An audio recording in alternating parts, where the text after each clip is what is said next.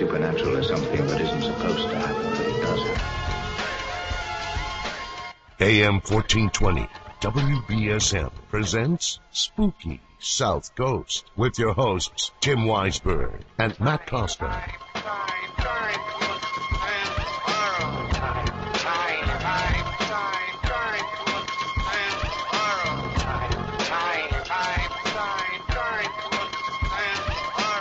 Good evening and welcome to Spooky South Coast. Tim Weisberg here, along with the silent assassin Matt Costa and science advisor Matt Moniz. We're all back together here in the Spooky Studio after last week's Bridgewater Triangle investigation show.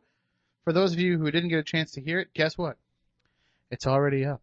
It was up the next day. Thank you, Craig, for helping us out with that because we had some technical difficulties here in the studio, but our friend Craig Anderson bailed us out, sent me the file almost immediately after the show was over, and we got it up there Sunday morning. I don't know, Matt, if you've had a chance to put it up on the the archives page yet on SpookySouthCoast.com. Um, I think I think it's up there.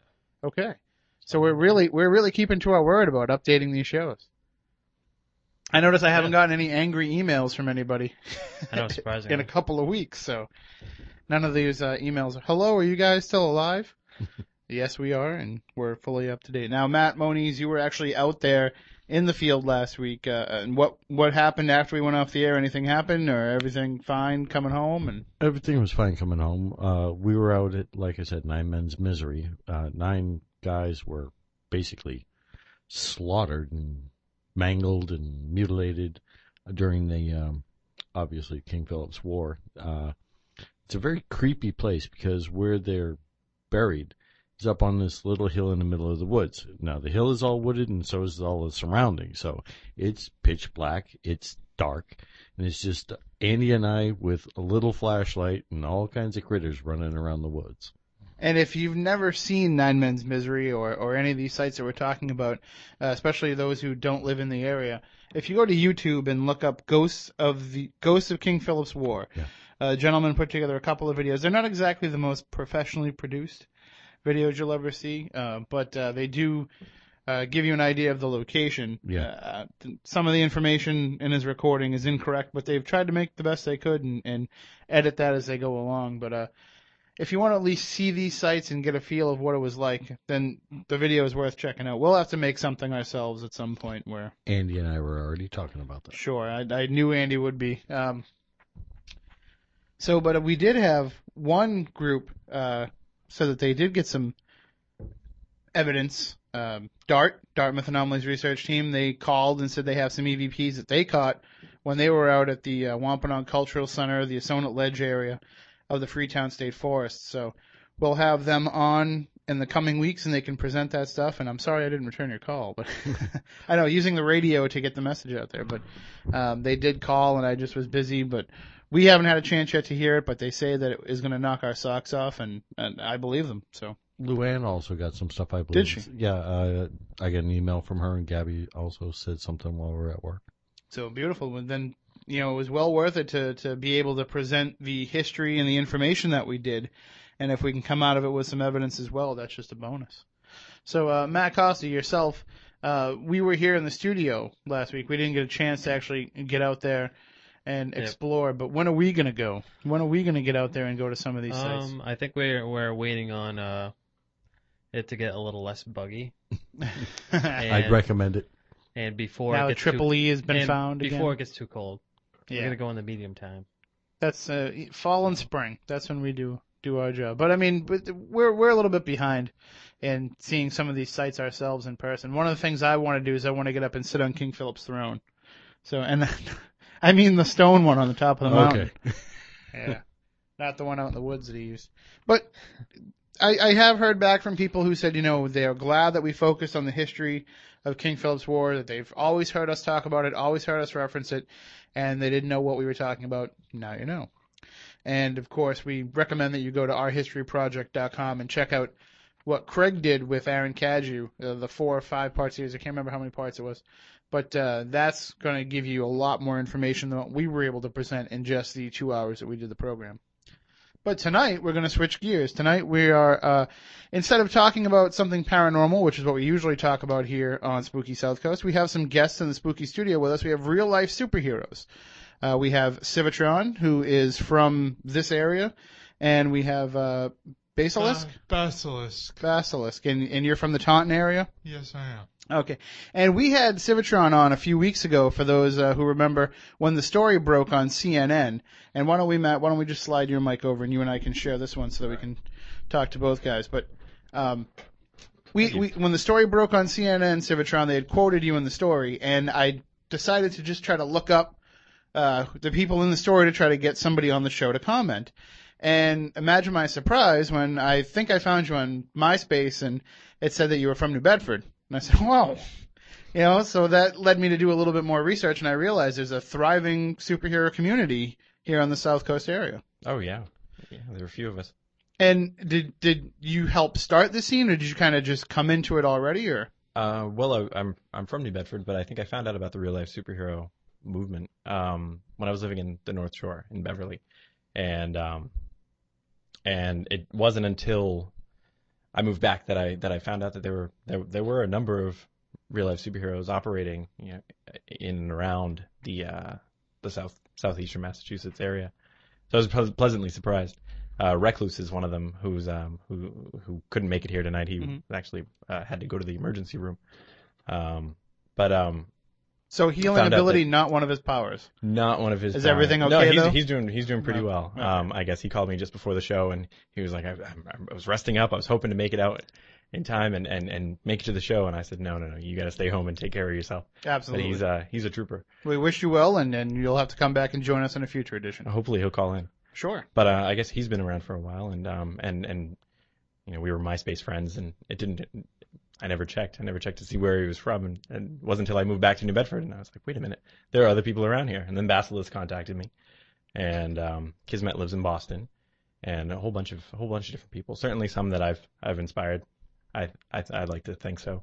Um, Well, you're going to be a mentor. That's part of the job of being Yeah. a superhero is having a ward. You know, oh yeah, yeah. somebody that you can uh, help to lead into into the, the side of good. But what exactly was it about when you when you discovered that this was going on? What was it that drew you into it that said, "Hey, I think I can actually get out there and make a difference and do some of this"? Gosh, well, it was just uh, I I just hoped I just hoped that I could that I could help out, and um, I'm still. I mean, it's it's it's certainly a process, and I'm still looking for for my niche. I think, um, but uh, you know that thing that defines Civitron. But um, it just uh, I, I know that I'm I'm motivated to uh, to do good and to just keep looking and um and you know hopefully try to walk walk the path of a hero uh, in everything I do. And of course, you know, we're here in the studio, uh, the WBSM studios on Sconneck Road. So if anybody wants to stop by and look in the window, they really, they're in their costumes here. They're, they're dressed for, uh, dressed for battle. and we also have Spooky TV going, uh, justin.tv slash spooky south coast.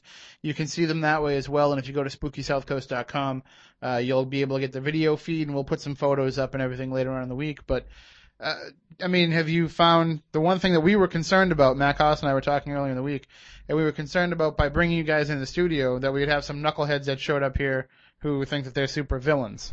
And is that something that you guys have encountered out there? Do you do you see people that are, uh, as a joke, trying to do the opposite of what you're doing? Um, I haven't I haven't encountered it firsthand. Um, I know that there's a there's a movement uh, happening right now via the internet of uh, of real life supervillains, and um, thanks to uh, thanks to Zeta Man out in Portland and his team, um, I think I think uh, we've managed to turn them a little bit, and they still maintain that they're villains. They're not, you know, they don't want to be they want to be viewed as nice guys, but um, but they're more of like watchdogs of the community to make Mhm. sure that people are doing what they say they're doing, and uh, sort of calling them out when they're I not. it, it's it's kind of funny because uh you, you know you would think that having the idea of a villain or somebody who wants to be a villain would kind of counteract whatever good it is that you guys do but in the end it just seems like all they're doing is by them existing it helps justify your existence you know what i mean it's almost like the yin to your yang if if they didn't exist, it wouldn't help support your existence. So even if they're not out there actually causing problems and doing evil deeds, the fact that they exist as a quote unquote villain is kind of just a counterbalance to you existing as a hero. Is that is that pretty much the way they approach it, or are they you know looking for civil unrest? Um, I honestly don't know. There may be some crazy. just- there may be some crazy ones. they had some crazy stories. I gotta, I gotta say that. Um, they, they, some of them were pretty hard to believe, but um, you know, they, they really took it, took it to the next level with the, uh, you know, with the fantasy element of it, with the uh, beyond the costume. You know, I came up with the backstory. And and how much of that is like, all right, there's you know video games, there's role playing games, there's all kinds of different outlets out there for people to kind of be their inner hero, or or to to face you know whatever challenges they want to face as a created element. But you guys take it a step further, and Basilisk, I'll ask you, you know, you actually put on the costume, you actually go out there and do that. What is it that makes you want to take it that step beyond uh, just you know doing good as yourself and actually have to you know put on an outfit to go out there and and represent something greater than yourself maybe or One thing I one thing I always remember is that there's always somebody out there who's either better than me or worse than me. Mhm. But the one thing I always remember is there's always somebody who needs help, and I always want to help those who are less fortunate than me, and I always keep that in mind because um, even during my time which I needed the help the most, I always remembered that there were other people who were worse off and I wanted to help them much more than I wanted I wanted help from me. So, but to to actually do it as Basilisk and not as yourself or not as your your normal identity, is that to to kind of protect yourself, to kind of separate yourself from what you're doing, or is that because you want to make sure that there's a symbol out there for this? Because I mean, sort of a little bit of both. Um, I I feel that I want I want to be an inspiration for people everywhere. I want to show that they can be heroes too, and I want to make like an impact to sort of make an impression to make others feel like um they can make it make a difference in this world. You're saying you wish to empower people. Precisely, precisely. Because I know if if I go out there as as Tim Weisberg and I do all the good that I can, you know, there's there's going to be some negativity to that in people's eyes. Not everybody's going to look at it as, hey, here's a guy who gives himself to the community or gives himself to the greater good. They're going to say, here's somebody who has something that he's done wrong that he's trying to make up for. Or here's somebody who's, you know, trying to look like a goody two shoes. Or here's somebody that's trying to show the rest of us up and say, hey, look what a great guy I am. I do all this charity work or whatever it is.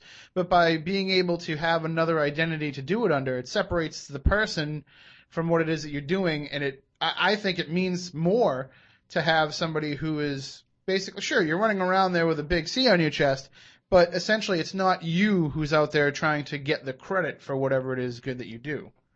Right, right. I think it does create a uh, a level of separation um, between you know me and my alter ego, my my civilian life, if you will. But um, you know, and and and and what I do as Civitron.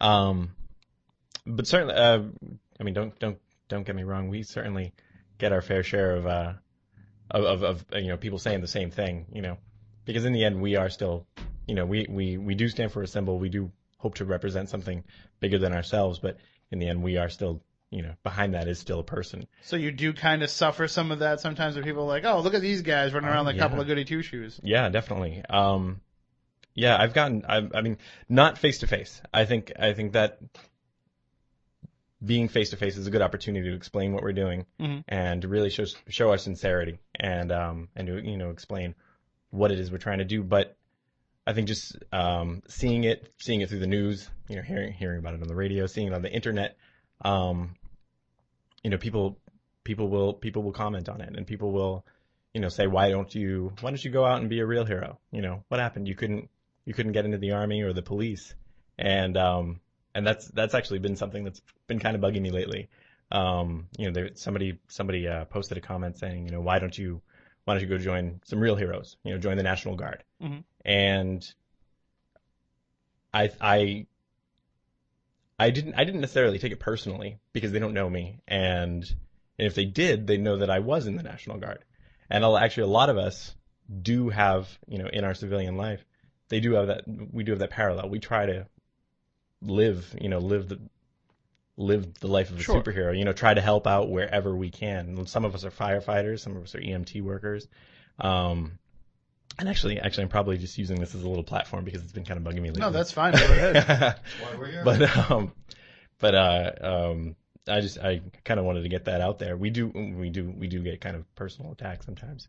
You know, people saying, you know, like, look at that guy, look at that guy. He thinks putting on a costume is going to make him, you know, make him make him heroic or make him whatever. Um, You're looking at it as from another vantage point. You're not limited by what a normal police officer would do or soldier or EMT. Those, although honorable and, you know, absolutely. time immemorial, yeah, uh, they are true heroes, yes.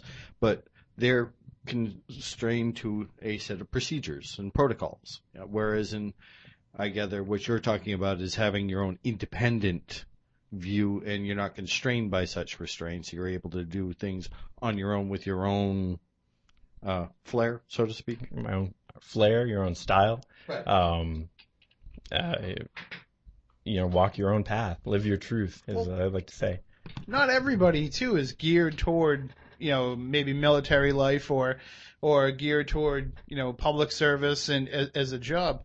I mean, i- if you have another career path that you want to follow, but you still want to serve the public, you know, you're not going to be a police officer or a firefighter because there's another career calling for you. If you know, you're not somebody that can deal with the rigidity of the service or maybe some of the physical requirements of the service, you're not going to go into that. But there's still avenues for you to be able to help. And to me, I, I think anybody that gets off their ass and does something is, you know, worthy of our respect and worthy of our admiration. It doesn't matter what outlet they use. But I, I mean, I, I don't want to get on a soapbox myself either here, but when you're in a time of war, and I, I totally appreciate our soldiers, I appreciate everything they do, but when you're in a time of war like we are now, it kind of magnifies everything else, and it makes everything else look like it's not as important as the sacrifices that troops make. And granted, those sacrifices are the the ultimate importance, but that doesn't belittle what other people are trying to do to make a difference.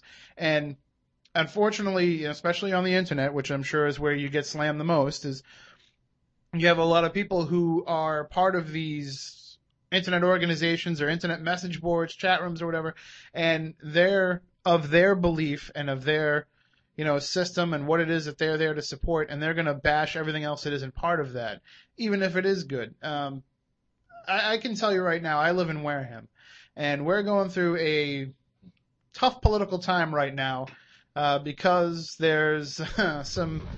Uh, long story short, there's some interesting characters that are involved in running the town, and there's a groundswell of support, uh, however small that group may be, but they're very vocal, who want to kind of get rid of some of these people. And they're saying that we've reached a point of, you know, no return. There's going to be all kinds of civil unrest and destruction going on, and we're going to have vigilantes running around the streets and, and claiming all these problems.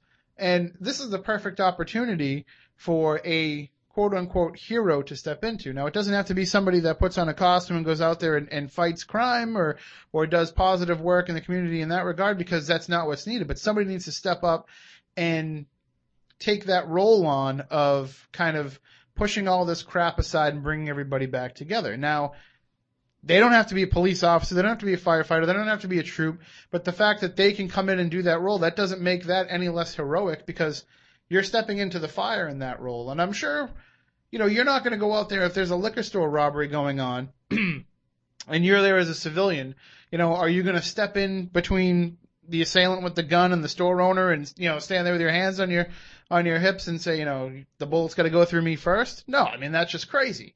But what do you do in that situation as a hero, as yourself, if you're in that type of situation? Just as, just as an example, I mean, what are you going to do if, if that happens? Well, in that type of situation, um, like with any any situation where you'd see any trouble, I mean, you do what you can um, to, a, to a certain level of safety. Sure. Um, like you said, you know, you don't want to get right up there and stand in between, you know, the gun and, and whoever because it pulls the trigger. I mean, it, yeah, it could go through you and it could go through the person behind you. I mean, that's not safe. But um, but I mean, there have been uh, there have been a few of us who uh, who've actually had that situation happen. Um, specifically, I think of uh, uh, Citizen Prime, who's out in uh, who's out in Utah, and um, and there was there was a robbery happening, and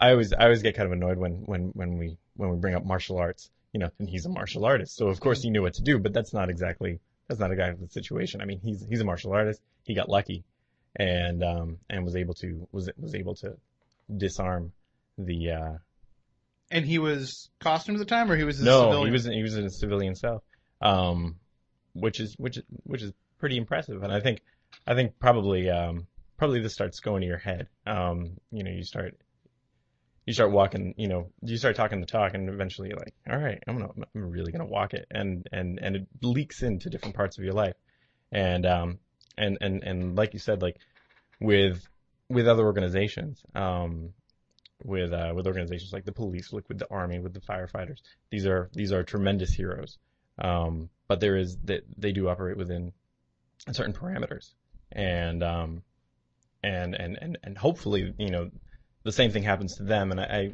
I feel like it must because if you're doing this, I mean, these this is this is such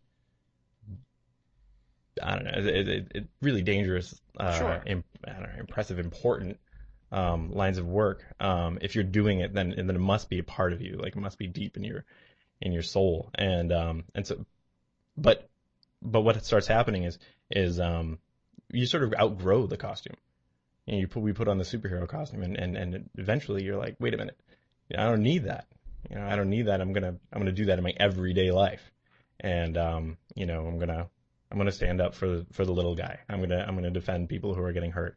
I'm going to, you know, become active in my you know local political scene. I'm gonna, you know, pick up litter. I'm gonna host neighborhood cleanups. I'm gonna host neighborhood watches. I'm gonna do all sorts of stuff, um, because you don't you don't need it uh, after a while. I mean, it, you start off and you're like, you know, I'm gonna I'm gonna really focus on on being a superhero and um and create the symbol for people but um uh, personally speaking and I know that a couple of other people have the same same feeling when I started being Civitron I really just set out to make a symbol for myself to create a good example that I could live up to um you know set my own standard for what it means to be a hero and come up with come up with that um so yeah, I mean it's it's it's up to the person, you know, going you know going in, you see you, you see a situation, hopefully, but you, but your mind your mind starts starts working that way. You know, what can I do?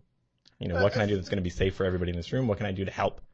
And um, One of the more heroic things somebody can do, especially in this area, and considering you know the the gang violence that we have, and I'm not you know I'm not saying that everybody who is in a gang is out there causing all these problems, but they do arise and they are often attributed to the gangs um, for whatever reason, and a, a heroic person in this happenstance can be somebody that's just willing to tell the police what it is that they saw.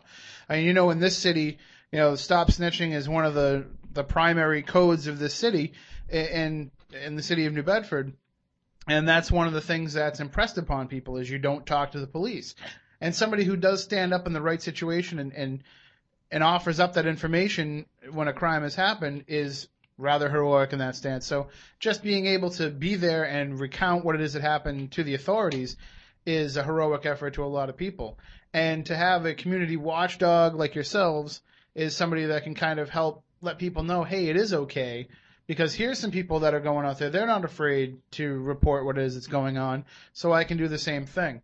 Uh, have you ever encountered, uh, we'll say, uh, what's the word I want to use here? Maybe a, a perpetrator of a crime or, or somebody who's out there, you know, maybe causing some malicious destruction or whatever. You guys show up and, and what's the reaction when you show up? Uh, I'll ask you, Basilisk, when you show up in your costume, what's the reaction of somebody that might be out there Uh, making trouble? So far, I've had only one patrol in my uniform, and um, basically, um, all, uh, I've basically gone about a few stairs and about four pictures taken, but um, as well as a few threats. But uh, other than that, I haven't seen any crimes. But I have been willing to go for an emergency if if the situation called upon it. I always believed that a person should um, um, be be ready to help out when the situation calls upon it, because um, I always, first of all, I always believed in the old saying, "It takes a village to raise a child." Mhm. Because I always believed that we could all teach from one another that um, it isn't violence that teaches us; it's um, sacrifice and and loyalty. Absolutely. And um, it's a strange that we don't teach it these days. So um, basically, um, I'd say um, I've never encountered cr- any crimes yet, but if I do, I'll probably face it with the same intensity and with the hope that I will have a plan to to get ready, and I always do. I, I've always been teaching myself. Right now, I have a back ache, but um, I've been teaching myself. I've been keeping my mind active, and that's the way I've been doing it for years. It, it definitely seems like you're going to encounter more people that want to have a picture with you and, and kind of find out what it is that you're all about more than you know cause any problems for you. I can tell you if I was out there and I was causing trouble and, and doing whatever and, and one of yourselves showed up and, and wanted to encounter me about that, I'd probably stop doing what I'm doing anyway. I mean, I, I may not be saying, okay, you know, here, take me to the police and turn me in, but at the very least I would probably go home and kind of rethink what it was that I was trying to do in the first place because if somebody like yourselves is going to be out there keeping an eye out, then it's probably not worth going out there and doing it. And, and that alone is probably the, the greatest service you can do. Just the fact that you exist can be a deterrent to crime because they're going to say, hey, you know, if I go out there and start causing trouble, one of these superhero guys might show up and start giving me a hard time. is that is that kind of what the approach is to these heroes that are out there to to kind of just be that extra layer of watchdog protection for people and not necessarily to go out there and combat the crime, but to by being out there and being active and walking around and patrolling to just hopefully make people think twice about, you know, maybe not in this area I can't do anything. Deterrence through presence. Exactly. Yeah, I think um, I think I, I I think that's that's the you know that's the hopeful idea that you you know you go out and you do you are able to deter. Um, there are there are a few people who do go out with the intent to um, you know to make to make a presence in a neighborhood that that might be uh, riddled with crime. But um, personally, I think going out in uh, in your costume, and I, I I think I think as a, I think as a civilian with no costume, with no with no sort of uniform or identifying marks, um, I think that's probably the most important thing. I think that would be illegal. Sorry. I think that would be illegal. I think you should at least have clothes on. Oh yes, yes, that would be that would be inappropriate and completely illegal. Um, I know that certain neighborhoods, I don't know, some people don't like naked people running around their neighborhood.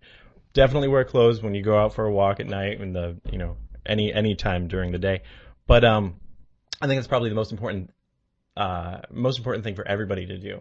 Um, go out and just just be a watchful eye. Um, you mentioned earlier, you know, against the uh, the no snitching um, policy that this city seems to have. Um, and I think the mayor brought it up just recently with the Guardian Angels visiting. He said he needs needs active citizenry. He needs people to report crimes when they see it. Um, that's another thing. But I think I think when we put on a costume, and I think you know when we go out and we do get those people who want to take pictures with us and want to know a little bit more about us, whether they started off with giving us a hard time or if they're kind of tipsy and they just want to get a shot with somebody weird looking.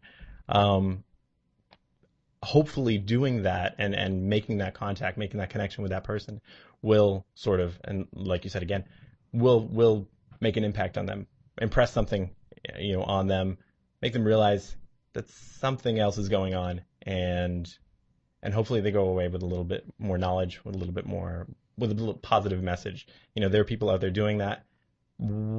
I can do that. You know, that makes sense. And, and I'm, and hopefully they'll incorporate that into who they are. Well, when I was younger in the neighborhood that I grew up in, I I think more people looked out for their own neighbors. Your your your own little community watched out. Hey, you watched out for your neighbor's you know backyard. He watched out for his, and back and forth. That community spirit, which I've seen greatly start lacking in the past decade or or maybe a little bit longer.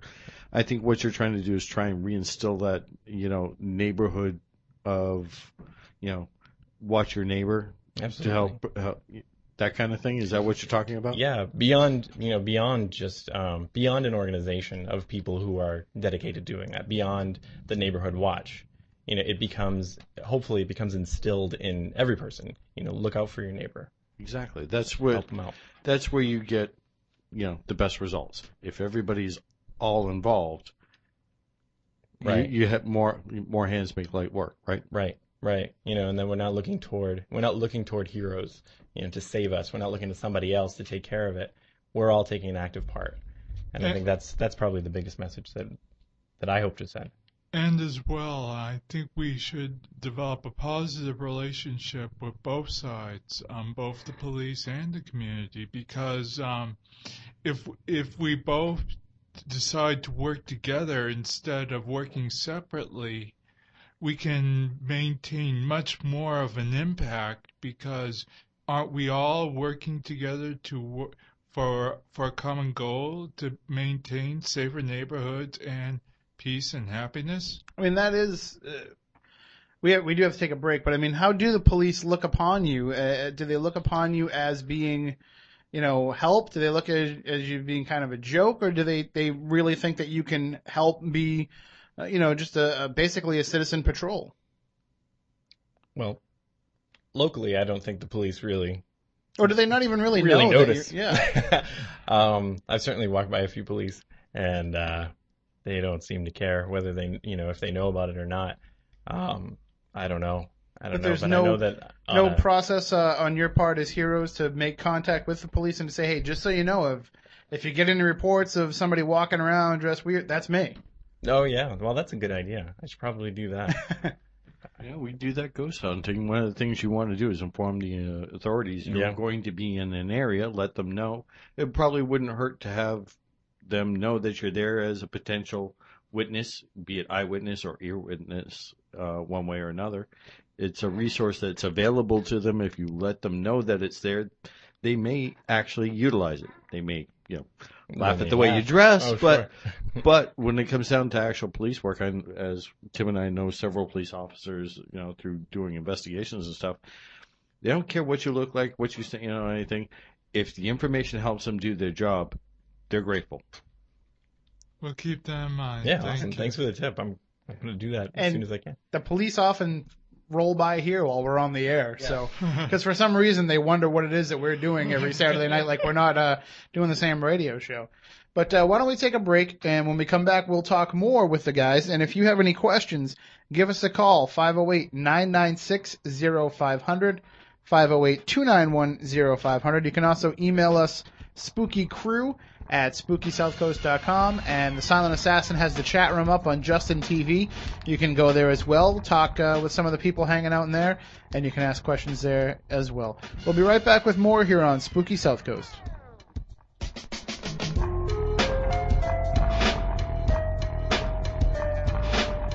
I will amuse myself with terror. 1920 WBSM. Into the night and beyond. Here's more of Spooky South Coast. Oh, we can be heroes just for one day. welcome back to spooky south coast tim weisberg here along with the silent assassin matt costa science advisor matt moniz costa i thank you for not using the wallflowers version You're welcome. did, did the thought even cross your mind No. All right, Not at all. excellent. Not that there's anything wrong with the wallflowers, but just, you know, if you can go with the original, go with the original. All right, we are here in the spooky studio with two real life superheroes. We have Civitron Hello. and Basilisk in here with us, and Basilisk. Basilisk, and they are here. If you want to come down, look in the windows, you can check them out that way.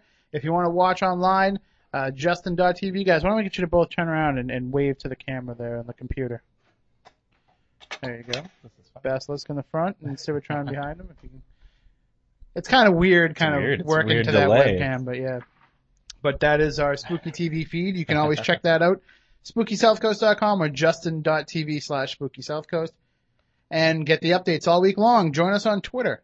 Uh, Twitter.com slash SpookySE. And Civitron, you're on I Twitter because uh, we, we get your updates and, and, you know, it's a great way to keep in touch with people and I'm sure that you've been able to hook up with all the different superheroes that are involved with the network, which is something that I want to get into, uh, in the next hour. I want to talk about the, the online community and, and how much you guys all work together, but we, uh, we have about five minutes left until, until the news break and I, I want to talk to you a little bit about how you came up with your personas and how you put together the costumes that you did. Now, Civitron, I guess, you know, that name kind of came pretty easy to you. Oh yeah. Um, this is such a weird, kind of convoluted story, but um, yeah, it was a, a high school nickname. Um, always been Civvy. My father, his nickname was Civvy. My grandfather's nickname was Civvy, and that's just because of our last name. It's really long, and if you look at it, maybe you maybe you get it perfectly, but maybe you'll totally botch it, and maybe you don't want to say it at all. So they, I kind of tried to avoid it in the first interview that we did. I, I noticed. I, I wasn't sure if you were trying to protect my secret identity. It will also, you know, Um, if, if you're presenting yourself as Civitron, I respect that and I'll go with that. Thank you. Um, so yeah, Civvy, and that's that was my nickname in high school, and uh, eventually another friend threw on Tron just because I like drawing robots and robot Civvy, and it didn't occur to me till later on, till I discovered the real life superhero community. This could be a really cool superhero name, and um, you know, Civvy meaning of the people, and Tron being sort of mechanism or tool.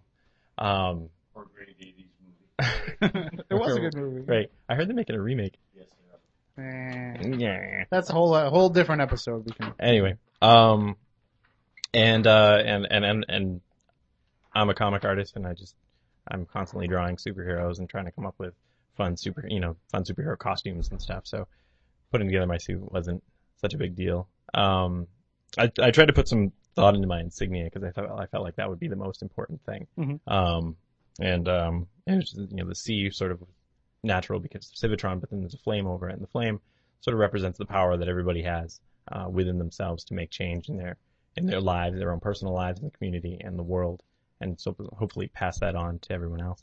And plus, it makes for an easy uh, an easy thing for Mayor Lang to put on top of City Hall when he needs to call you. Right, right. This what would it be called? The civic signal. Maybe, yeah, that might that might work.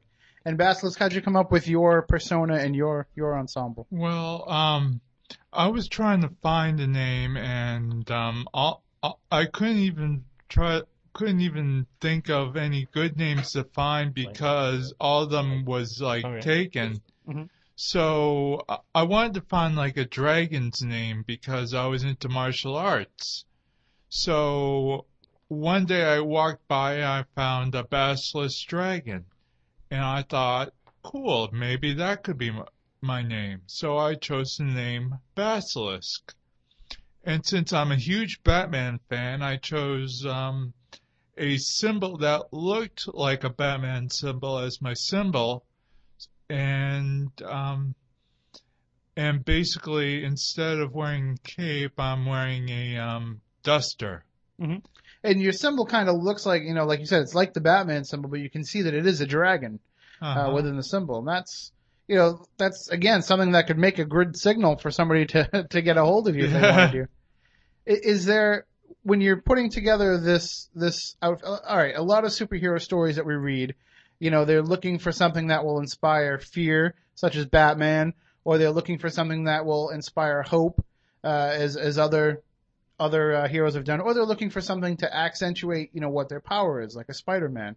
Uh, with with you, you know, you you're not really looking to do any of those. Are your out, costumes more just a symbol of what it is that you see in yourself as being a hero, more of what you're trying to envision yourself as as a hero? Um, I basically try. I basically let let me and God know that I'm doing this to help others, Mhm. and that's all I care about, helping others. Um, But being a superhero, you, you also want to look cool too. well, that's second. Um, what I care about most is seeing a person ha- happy and and helped. If I helped one person, that makes me happy. Sure. All right, well, we are coming up on the news. When we come back, we'll do the Week in Weird, and then after that, we'll talk more with our real life superheroes here in the Spooky Studio. If you'd like to call in, 508 996 0500, 508 291 0500. Email us also during the break, spookycrew at spookysouthcoast.com, or the chat room at SpookySouthCoast.com's uh, TV feed. And you can get a hold of us all those ways with any questions or comments you might have. We'll be back with more after the news here on Spooky South Coast.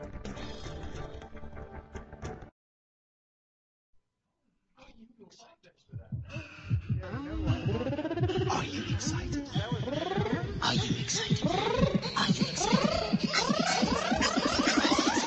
Spooky South Coast is back.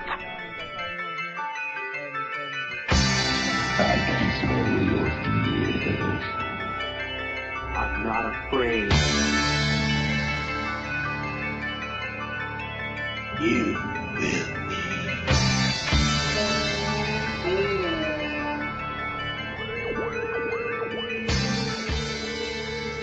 Welcome to Spooky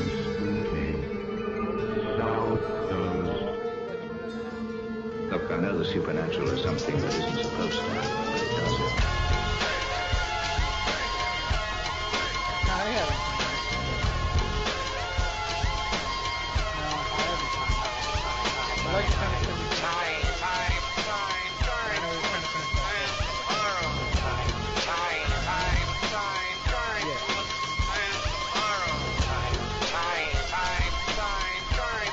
Welcome back, hour number two of Spooky South Coast. Tim Weisberg here.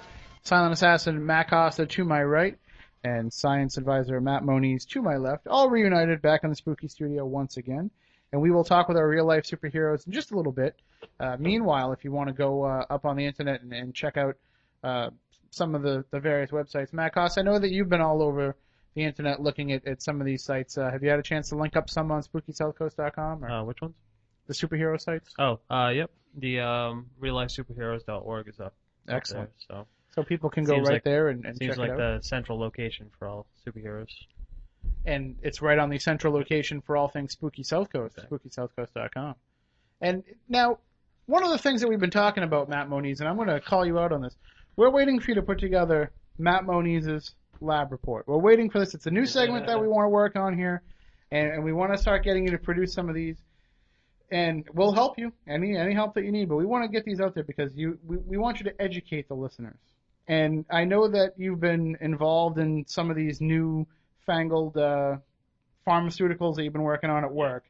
But uh, I'm sure you've still had some time to try out some new approaches to the paranormal and some people that you always are talking to. And now that you're involved with 30 odd minutes helping Jeff Belanger with that, your you know your I'll time is Other people write with write books. Yeah. your time is getting stretched very thin, but uh, hopefully we can debut that segment sometime soon because we want to give you a little forum at least once a month where you can uh, Sure. basically just present some information. I'll tell you what. I'll put something together for the end of the month, and I'll do one a month for you. That work? Beautiful. Because you know people want people want to know. They need to be informed and educated. And I know that Matt Cost has made a really cool opening theme song for you, and I'm just waiting for the chance to run it. So, all right, we'll get working on that. But uh, meanwhile, uh, we're also putting together some of those uh, spooky South Coast investigator nights that we've been talking about.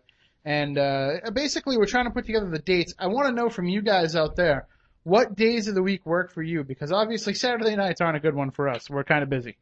Uh, and we hope that you are too, listening to us. But uh, Friday nights, you know, that that's kind of tough for us. Uh, Wednesday nights are pretty much out for me now. Sunday nights, eh, if it's not football season, it's it's kind of uh, our, our our available options are running really short. But uh, basically, we're down to uh, to Monday nights, uh, Tuesdays from 3:30 to about 5:15, and uh, you know maybe maybe uh, Saturday nights before the show. Who knows? I mean, we're we're down to about a six or seven hour window uh, during the week we can get this done. But email us spooky crew at spookysouthcoast.com. Let us know your thoughts and feelings. I mean, for a, you know in the summertime, can you get out there on a Thursday night, investigate till midnight? Uh, does it have to be a weekend? Let us know because it, we want to make these for you. We want to make these your chance to get into some locations that you might not have a chance to get into otherwise, and uh, we want to make sure that it works for everybody. And if that means I can only sleep three hours before I have to get up and do my day job, well then so be it. Matt Costa, you can come in a little bit later. Sure. I'll let you sleep late. Although you you usually leave early. Yeah. So I'll make you go into work early. Okay. And then I'll show up a little bit late. Uh, probably a lot late. what, what other way do I show up? Seriously, it's like I, I don't know if, if anybody has ever watched uh, ever watched pro wrestling, but uh, in the '90s, Kevin Nash kind of perfected the the late arrival scene for wrestling where, you know, halfway through the show, the guy just shows up in the building. That's me. I mean, not this show, but pretty much everything else I do. I'm showing up halfway through. All right, why don't we get a little bit weird? Or weirder. More bad news. Well, I got a great show for you today with some wonderful weird stuff.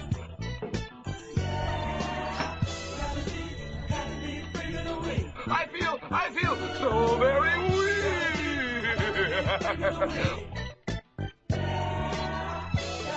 The Week in Weird. All right, our first story. I'm sorry to say it, it's the one word we've never had to say here on Spooky South Coast. We've waited as long as we could, and now we have to utter it. Octomom. From RadarOnline.com, she's got 14 kids, and now Octomom Nadya Suleman thinks she may have one more, quote, little one, living at her home in La Habra, California, a child ghost. In an exclusive interview with RadarOnline.com, Nadya Suleman said a few days ago she heard a soft whisper saying, Mommy. There are no such thing as ghosts, Nadya says, but that really did scare me. Nadya also shows us the room where she thinks the spirit lives, a room that was supposed to be quarters for her nannies, but instead is now used only to store toys. It's unusually cold in here, she says, opening the door to the room. I never ever want to be alone in this house. I don't want the children in this house ever. Well, which, that's too bad because you're running out of options there. Uh, Nadya also says a friend told her she felt something pulling her leg in the Octo home. I didn't write it, folks. I just read it. And if that's not strange enough, Nadya says one of her nannies heard a noise and saw a small child run into a room upstairs, but when she looked around, no one was there. This is something you're not supposed to believe in if you're a believer in God, Suleman said, but it's something that I'm a little worried about. But when you're scared, you keep praying and ask it to kindly, uh, ask it kindly to leave politely and pray, and hopefully that will work. Just in case it won't leave on its own, Nadya says she's going to place up to 20 Bibles around the home to ward off any spirits. Now, uh, keep in mind, folks, uh, it sounds to me like uh, Nadya Suleman is just the um, the spotlight is kind of worn off Octomom, and she needs to kind of get herself back out there. And maybe paranormal is a good way to go because she has night vision cameras positioned around her house, you know, for security purposes. She's got a, she's obviously uh, made a lot of enemies, and you know, she needs to protect her 14 kids. So she has night vision cameras set up around the house. And in the interview with RadarOnline.com, she mentions the fact that she picks up orbs, and she uses that term specifically, orbs, which makes me think that she's at least, you know, mildly, uh, mildly educated about the paranormal. Uh, she also has a new reality show coming up on television, so maybe she wants to make sure that she can get, you know, some publicity for that, or maybe incorporate a paranormal element. I'm not saying I don't believe the lady, but I'm pretty sure, and I was talking to my wife about this because she knows more about Octomom than I do, but I'm pretty sure that this house that she's talking about is the one that was her father bought for her, and it was like a gift for her to raise these 14 kids, and now she's going to complain that there's rooms that she can't go in because it's haunted. Matt Costa, Matt Moniz, I mean, I'm sorry.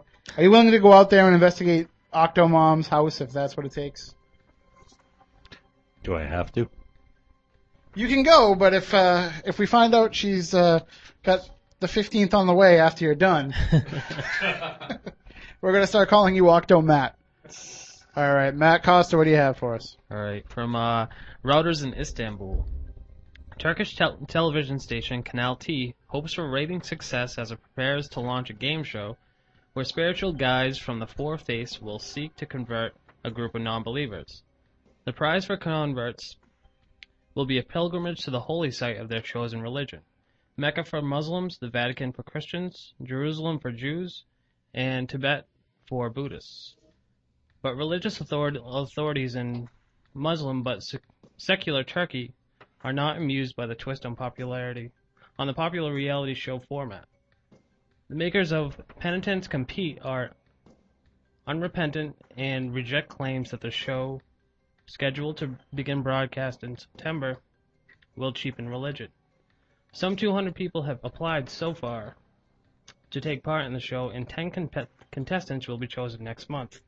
The team of theologists will ensure that the atheists are truly non believers and are not seeking fame or a free vacation. All right. Well, first of all, the Holy Land for Jews, and I can say this, is not Jerusalem, but the Carnegie Deli. That's where we want to go. We. How many times have I told you that that place is That's mecca true. for my people? No, I mean, I, I like the idea of of uh, you know trying to see if you can make somebody believe in something that they don't, or or make them see the light, quote unquote. But uh, in the game show format, Yeah. uh, I'm not a fan of any show where somebody can pretend to believe and, and get something out of it. Like we pretend to believe in ghosts every week. Somebody home. they agreed with what I said. I'm just kidding about the pretending in ghosts. I really do believe. Speaking of believing, I believe that first of all, I believe that's an awesome shirt, Matt Moniz. But what do you have for us? All right, I got something from the BBC and Ethel on the SpookySouthCoast.com forum.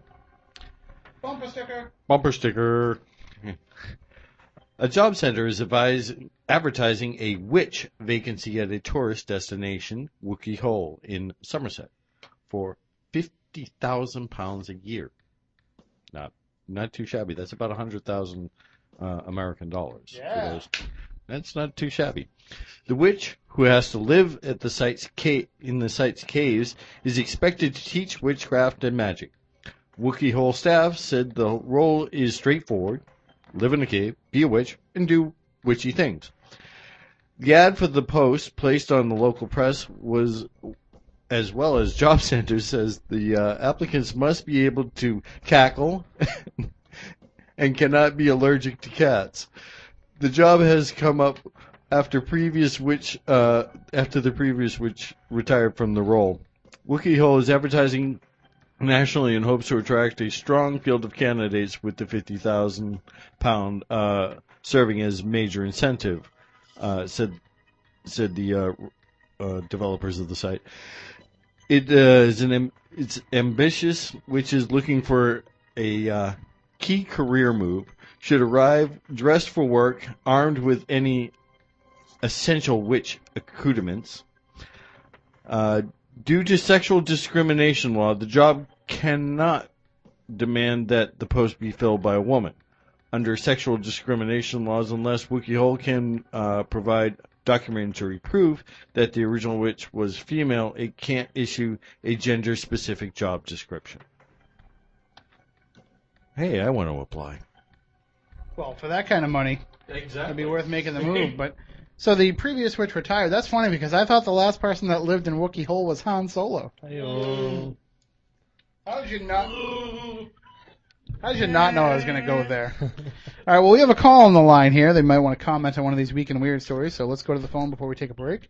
Good evening. You're on Spooky South Coast. How you doing? Good. How are you, Tim? Oh, spooktacular. Carl, Phantom PI. Hey, what's going on? I figured I'd call and harass you guys for a little while. Ah, well, we always welcome it. Hey, listening to the live stream, and Uh, uh, have you ever listened to the show live? Uh, ah, only Besides, when I'm yeah, besides when you're here, but of course I have. oh, I just thought you waited and listened to the you know, I do have them on the uh, on the iPod, so Yeah. that's basically what I do uh, when I have the free time and I'm at work and I'm driving around, and I uh, put the uh, show on. Well, we thank you for that. Are you are you out investigating tonight or just hanging out or? No, we had a busy day today, so I was just kind of chilling. And I was going to come over there and knock on the window, but I figured I'd just give you a call and uh, and let you know what's going on and uh, and uh, see what you guys were up to. Well, you can't come And what- and you can't come and bother us tonight because we have superheroes here that will. Uh, I noticed us. that. I, th- I think they're doing a good job. There's been a lot of uh, supervillains uh, locally that have been falling by the wayside. Phantom PI is going to have to dress up and protect the streets of Wareham. By the way, Carl, thank you for dropping off that dead body. Yes, not a problem. Not a problem at all. We're doing a little uh, science experiment, and I was glad to help. We'll, we'll have sure more information. For, we'll have more information for people later on, but just uh, for the record, now. Carl is in law enforcement, so it's all cleared with the authorities. Absolutely. All right, there's no need to panic, people. It's all Although the up you, up. you know what kind of experiments they run on the mysterious island of Dr. Moniz. Kids running is a very little mysterious three island. foot tall people running around with two heads and I, I, I, absolutely. I, it's just uh, fascinating. It's it's like being in another world. and and he always invites us over on Sundays for grilled meat. So you can wonder why Ah, we don't take him up on the invitation. Ah, that's good to know. All right, Carl. Well, thanks for checking in. Not a problem. We'll talk to you guys soon. Take it easy. Stay spooktacular. I will. Have a good night. Yes, I always make the same joke when he pulls up at our day job. Picking up or dropping off? All right, well, we're going to take a break. We'll be right back with more here on Spooky South Coast.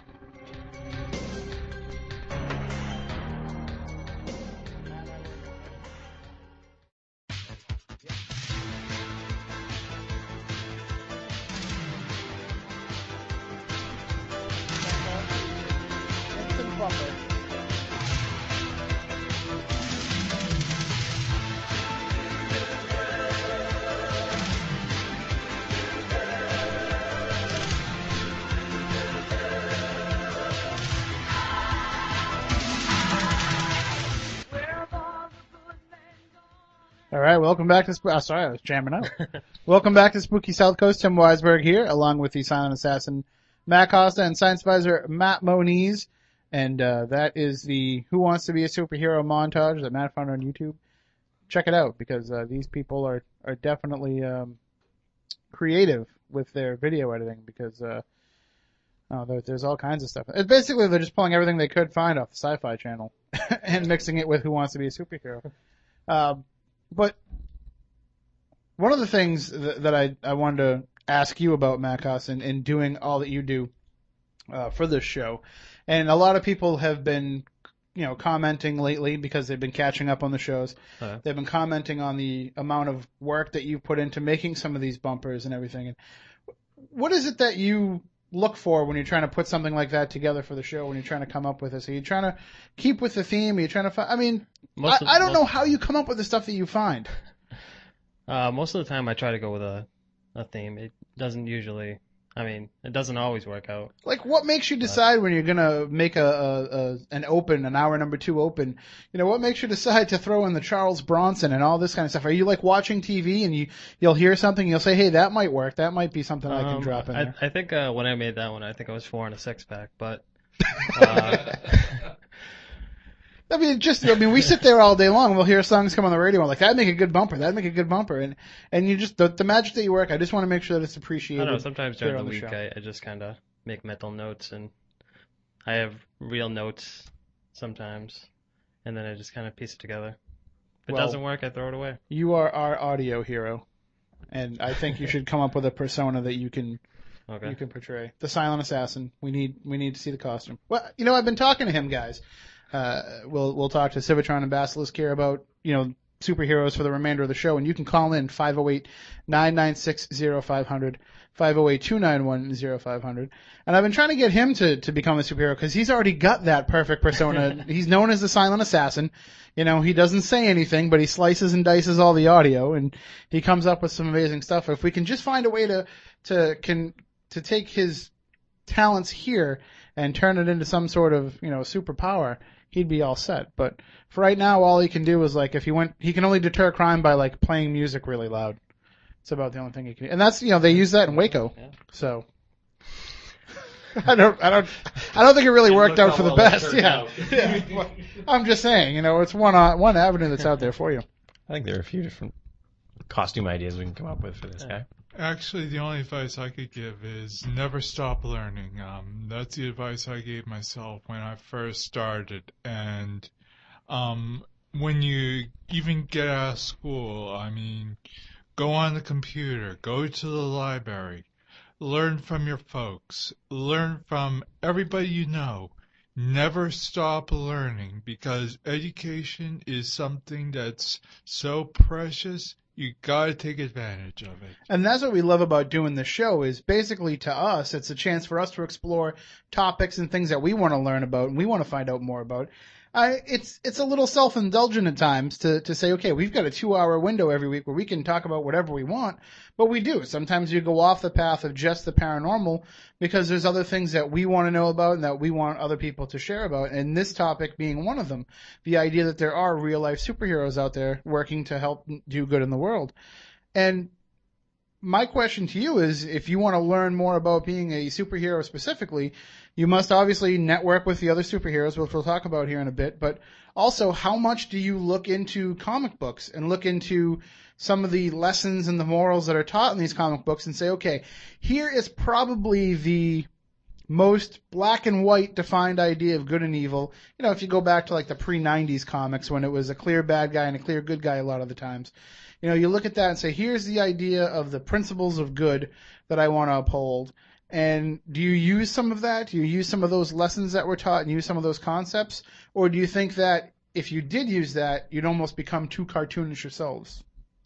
Well, I look at comic books as more of an inspiration because um, it got me more into reading, and I, I go into local bookstore and get books, and I love to read and absorb knowledge, and it gets me to teach myself new things, mm-hmm. and I want to learn. I really do and it opens new avenues and everything because I'm more into to learning new things that and I don't care where I get it from just as long as it's good information. And, and to some people, you know, they need that visual element to what they're doing to learn to read. When I was a kid, that's what I started with was comic books because I could see what it was that I was reading and it made a better connection for me.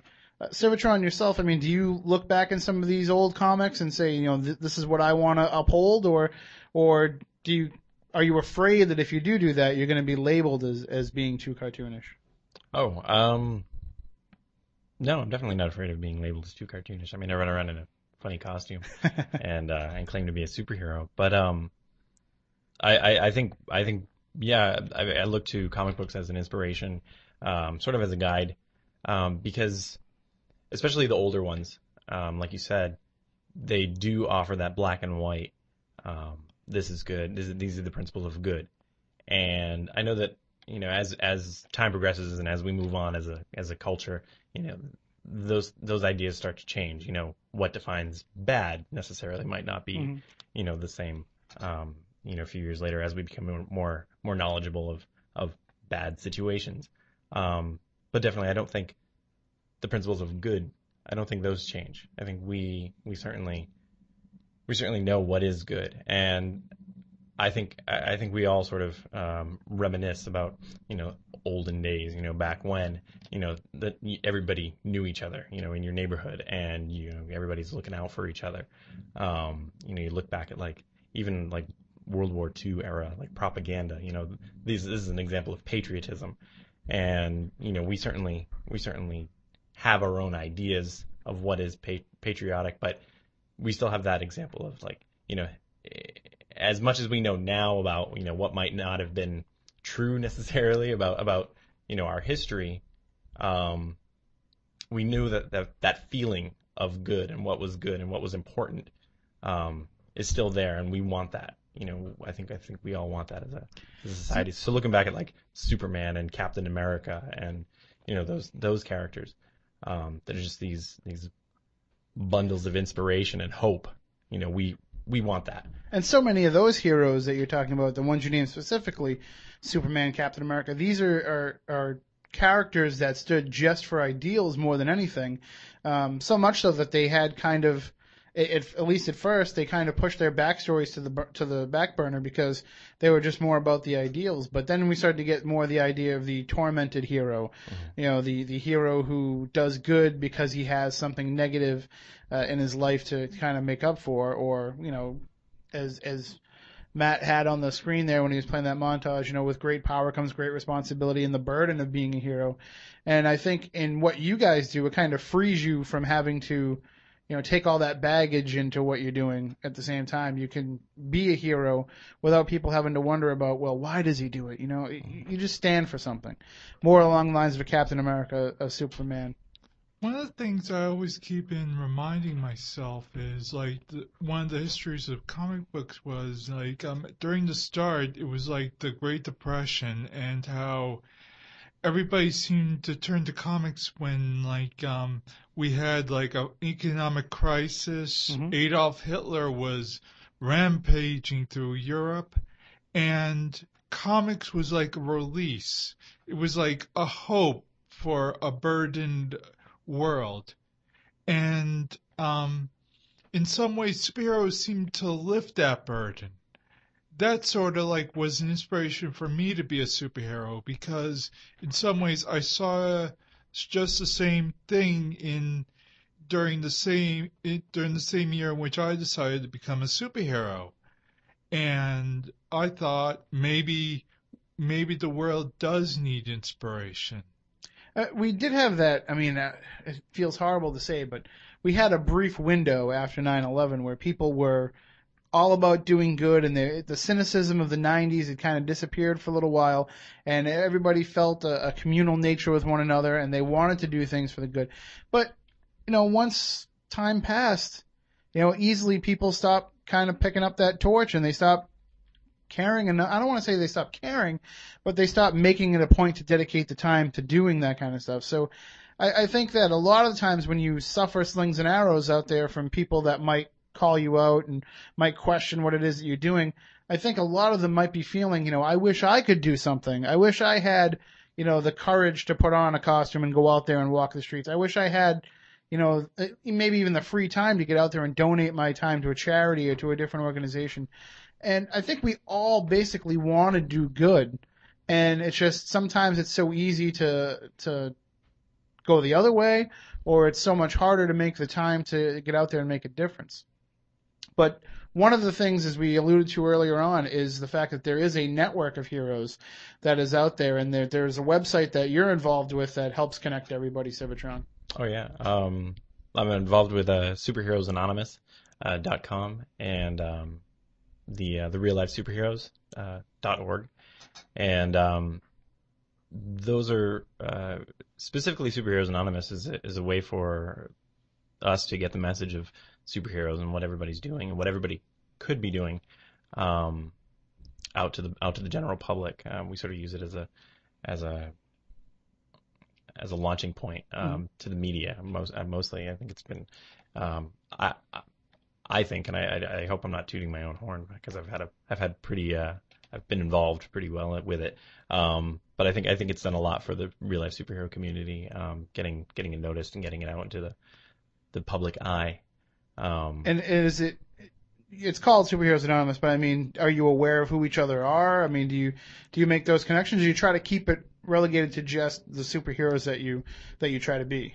Well, we um we try to keep um try to keep yeah, uh, to the superheroes um, that we try to be because it, it is really all about the work, um, much in the way of like any other anonymous organization. Mm-hmm. Um, you know, we want to be focused on the work, and it's not so much about the individual and our individual, you know, uh, you know, personal uh, whatever's. It really is all about the work, uh, getting out there and helping uh, helping our communities. So there could be times where you don't even know who somebody's real name is until like you read a news story about them, maybe. There are many times. Uh, we don't. Yeah, most of us don't know um, the others' real names unless we become, you know, personal friends with them. Uh, I probably only know a, a handful of, uh, of real life superheroes' uh, first names, and even fewer last names. Oh, I mean, hey, look at you too. You know, thirty years in, they still call him Bono. Nobody calls him Paul, right? Yeah. So you just you stick with stick with what name? works. Yeah. What? well, Paul, Paul Hewson. Uh, but um, it, it, as you make these connections, though, and you realize that there is so many of these heroes out there. I mean, I I went on, and you know, it says um, for various heroes, it might say whether or not they're active or they're inactive, and I'm sure that depends a lot on how much time they have uh, to devote to the cause and uh, but the fact that there is such a number of people involved with this, it must, it, it, at the same time, it must give you justification that there are other places where this has worked, where this has made a difference, and there's no reason to think that it can't make a difference here in New Bedford or Taunton or wherever it might be that, that you decide to take up Cape and Cowell. Yeah, um, I think having these sites is definitely um, motivational, inspirational. Uh, we look at each other for for support, um, for ideas um, on how how we can be effective, and uh, we're all about sharing. You know what we learn, what our experiences are. So somebody might say, "Hey, I just did this, and we just had this event. This was successful," and then you'll kind of adopt that for our community. Yeah, Yeah, exactly. What What are some of the things that you have planned uh, coming up in the future that you want to get out there as different causes, different events that you either want to get involved with that already exist, or that you want to kind of launch on your own? Um, well, one that we're uh, working right now uh, on our own is uh, the Superheroes Anonymous uh, annual event, which is set to p- take place in New Bedford. Uh, Nice. it's the third annual event. Uh, the first year we had it in New York, uh, right in Times Square, and uh, last year we had it in New Orleans. And um, it's just a time for the superheroes to get together, hopefully do some uh, volunteer work in the community. Um, you know, as hopefully something specific to that community. Like in uh, in New Orleans, we helped out with Habitat for Humanity, and uh, we went on a uh, walk along patrol with the uh, Guardian Angels Yeah. down there, which was really really interesting. Um, and and and it's just a time for us to share share our knowledge with each other, share our experiences firsthand. And uh, this year is going to be really cool because we're setting up different workshops hosted by different uh, real life superheroes.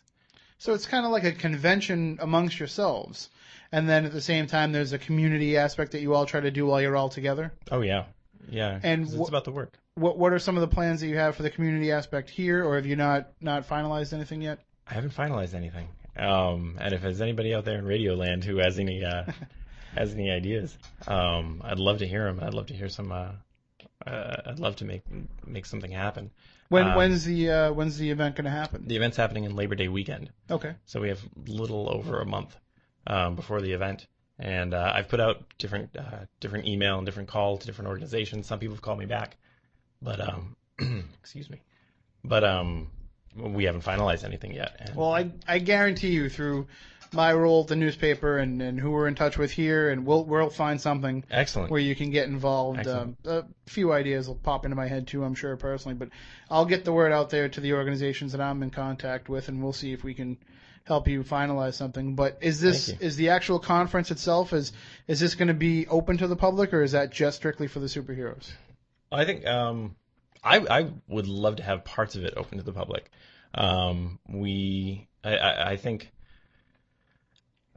I think due to the anonymity um, that that a lot of us uh, uh, maintain, um, I, I think having it closed, I think you know times certain workshops, different things like that, Mhm. um, just to We don't want to give away the tricks of the trade. well, I mean, just time for us to relax, you know, with each other and get to know each other, um, instead of instead of having to be on, you know, as superhero, you know, as the role, and uh, you know, for the public, um, because we we're all you know, we're all pretty well in contact with each other, but then, you know, getting the opportunity to to to, to meet the people that you, you you talk to either on the phone or via email or or just that you hear stories about. Um, is is pretty special for a lot of a lot of a lot of us, and I think you know having that having that time where it can be uh, you know personal moment. But uh, uh, some of the other things, I know that a, a couple of workshops, I know that we're doing a um, uh, a lifesaver course, a um, self defense course. Um, I think that stuff would be really really beneficial to have out open for the public. Absolutely. And if you can create some sort of public aspect to the event where people can come down and you know they can bring kids and Yeah, kind of make it like almost like a almost like a, a a meet and greet to let people know that you're out there and you know uh, to to maybe inspire them not necessarily to to take up your exact cause but to say hey if these guys are willing to go out there and do this good work at least I've got to do what I can during my day to help them further what it is that they're doing. Yeah, and that's another that's another thing. Um, along with the community um, volunteer uh, opportunities, I'd like to I'd like to put together some sort of a some sort of event, whether it's a party, um, and and and have it on a have it at a time when you know families can come and bring their kids. Um, personally, I think that's that's a really big part of of who I am and what I do. Um, what I hope to accomplish is um, you know getting families involved in the community, getting families to you know I guess uh, hook them while they, get them while they're young, and uh, and get them get them going, thinking like thinking like a hero, thinking like an active member of their community. Um, and uh, and that's that's something else that I, I didn't really want to say because it it's not finalized just yet. But um, but I'm really I'm really hoping that we can pull that one off. Uh, I want to make you know have a have a craft station, have a photo booth, have meet and greets, have stuff like that. Um, And how many heroes will converge upon New Bedford for this event? How many have you drawn in the past for the other two? this is this is uh, going to be a, a pretty impressive turnout this year. Um, in the past, I think we've probably had at most uh, 15.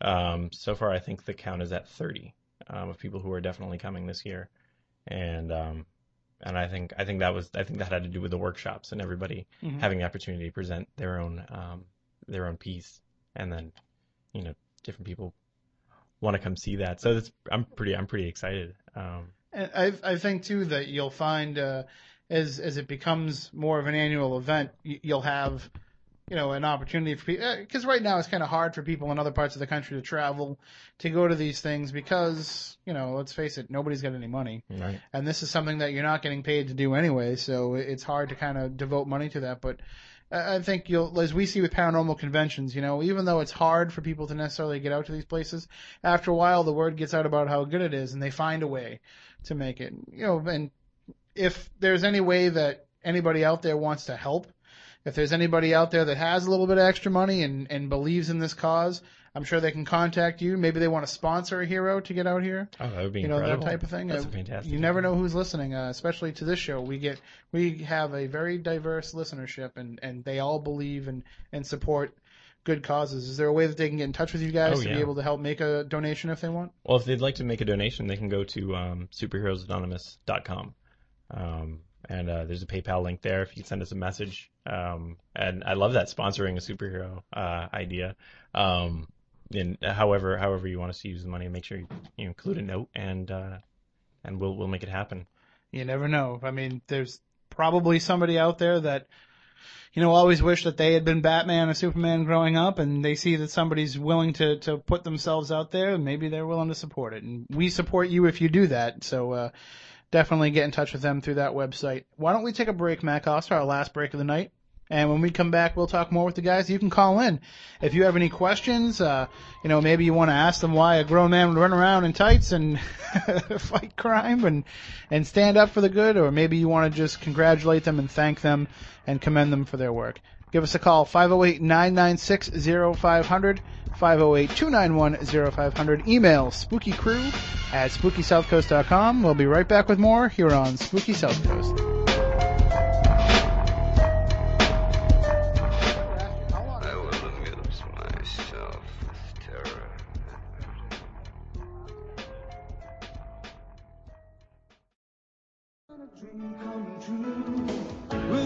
I will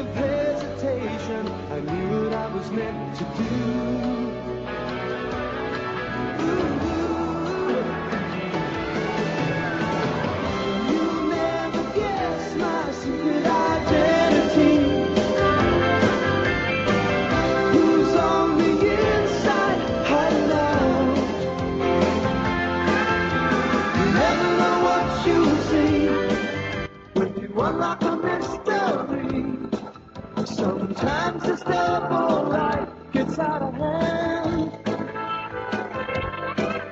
And it's all in a day's work for all what you meant.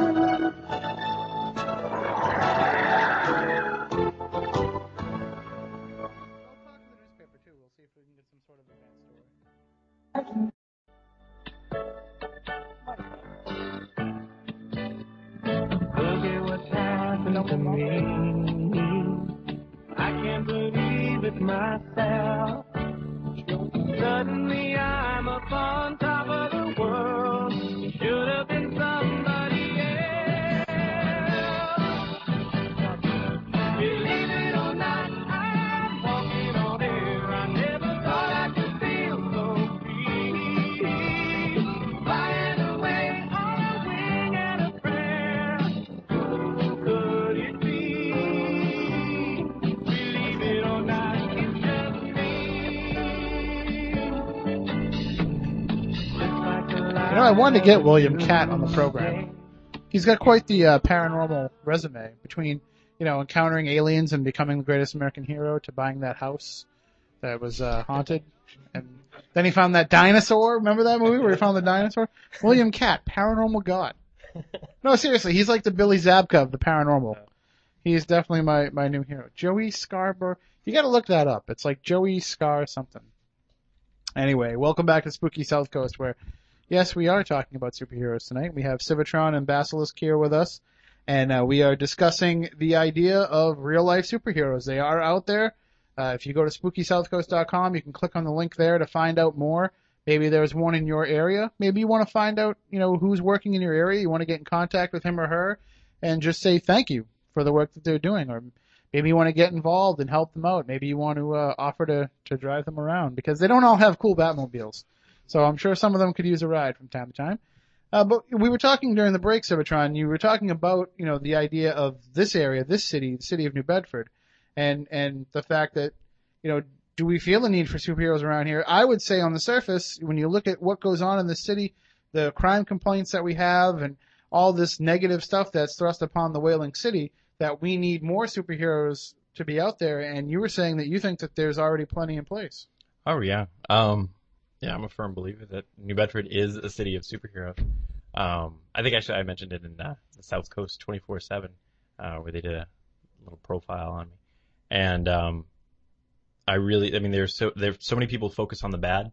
I've talked to so many people who never come to New Bedford and never want to come to New Bedford. Mhm. Um, and I, you know, I say get in the car, we're going for a ride, and we we drive around, and I take them to all the all the spots that I know of where there there are different people, different organizations, you know, starting really really grassroots organizations um, of just people who really really care about the city and what goes on and and and you know public safety and and the environment and they're really really impressed they're like wow this is a really beautiful city I, I can't believe I've never been here. I'm, you know, going to bring my kids. And that's really cool. You know, there are, there is a lot of bad that's happening. I mean, there's a lot of bad that happens everywhere. For some reason I, we, you know, we, we get hit with some pretty awful statistics, Yeah. uh, in, in New Bedford. But, um, but there are, there is a lot of good. There are a lot of people working really, really hard, um, to make positive change. And, um, and yeah, I, I think this is a city of superheroes. And not to belittle that point at all, but it was Joey Scarbury. Matt Costa found it. But but it is the bad stuff that makes the headlines. That's what we read about in the newspaper. That's what draws everybody's attention is the downside and there's not enough publicity given toward the good part. I mean, we we can all kind of agree all right, the heart of New Bedford from the time that it's existed has been that downtown area around, you know, around the seaport and around all the downtown buildings that have been there since the city got its start.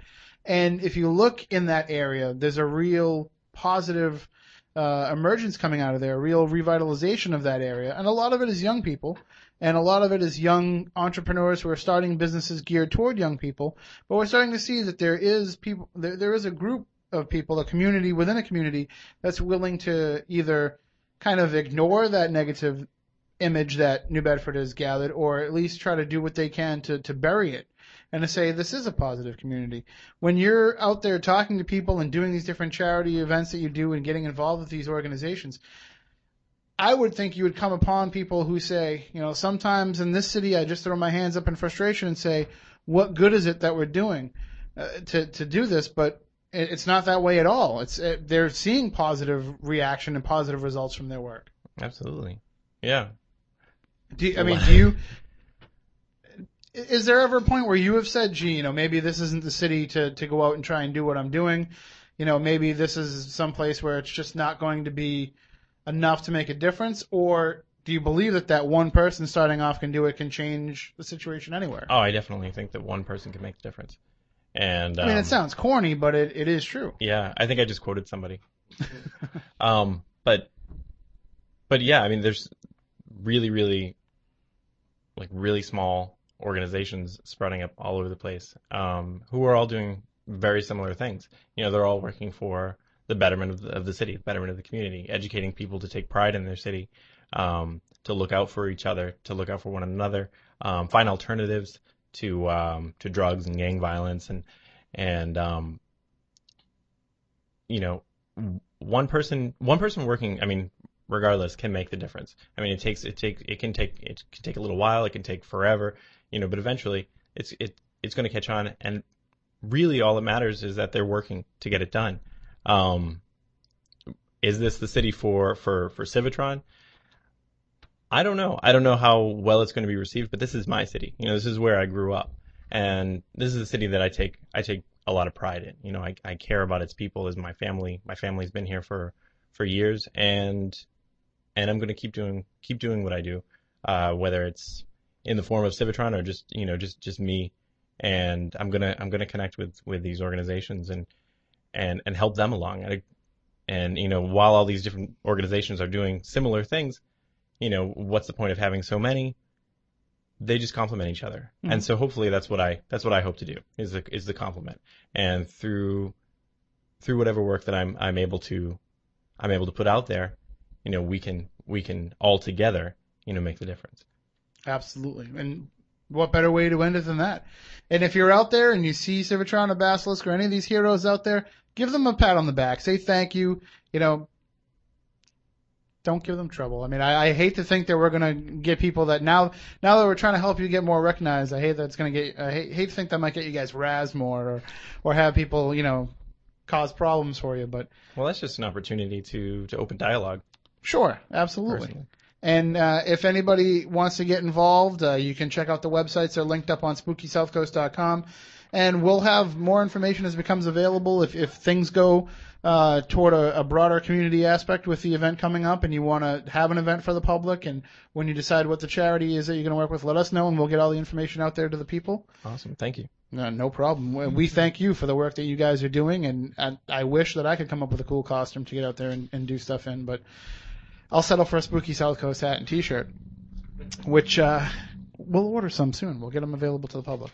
All right, coming up on the show next week, we'll be back, and uh, we don't know what's going on next week exactly. Maybe we'll do an evidence review for the Bridgewater Triangle show, because uh, from what we hear, there is some great stuff coming out. But coming up on August 8th, we're still working out all the details. But it looks like we'll be joined by Richard Felix of the hit show Most Haunted. He's the paranormal historian for the Most Haunted program, and it'll be interesting because we've actually kind of blasted that show in the past, and uh, we we've been critical of some of the things that have happened on Most Haunted. But a good friend of ours, Ron Kolek of the Ghost Chronicles program on GhostVillage.com and the New England Ghost Project, he is a firm believer in Richard Felix, and that is good enough for me. If he gets Ron's recommendation, then uh, he's he's got our support, and he's coming here. He's coming to the U.S. He's doing some events here in the Northeast, and we're going to give you uh, all the information when he comes on the show about how you can get out there and, and hang with him and investigate with him and learn from him. And uh, we'll also have him here on the program to talk with us about Most Haunted, some maybe some behind the scenes stuff that goes on that can help us better understand. And you know, if it's one thing that we know about firsthand, Matt and Matt, it's being on paranormal television programming in the United Kingdom because we have done that. We're for about five minutes. We were on one episode of Conversation with a Serial Killer, so we know all about. We're like experts in uh, paranormal reality television in the UK. So look it up. It's on YouTube. It's linked up to our account on YouTube, so you can check it out. Coming soon to America, or so we're told. All right, well that does it for this week's program. Join us here next Saturday night. I think it's a seven o'clock Sox game, so we'll be on after that whenever it gets over. And until then, all week long, SpookySouthCoast.com and Twitter.com slash SpookySC, and we'll be happy to hear from you. So until then, for Matt Moniz, for Matt Costa, we want you all to stay spooktacular. Stay safe. Rest assured, listener, that my time here has not been easy, and what you have just heard was not fiction. Although, in many a desperate moment, I most certainly wish it had been. so warm in here. You're, you're wearing full. It's over for now, it seems.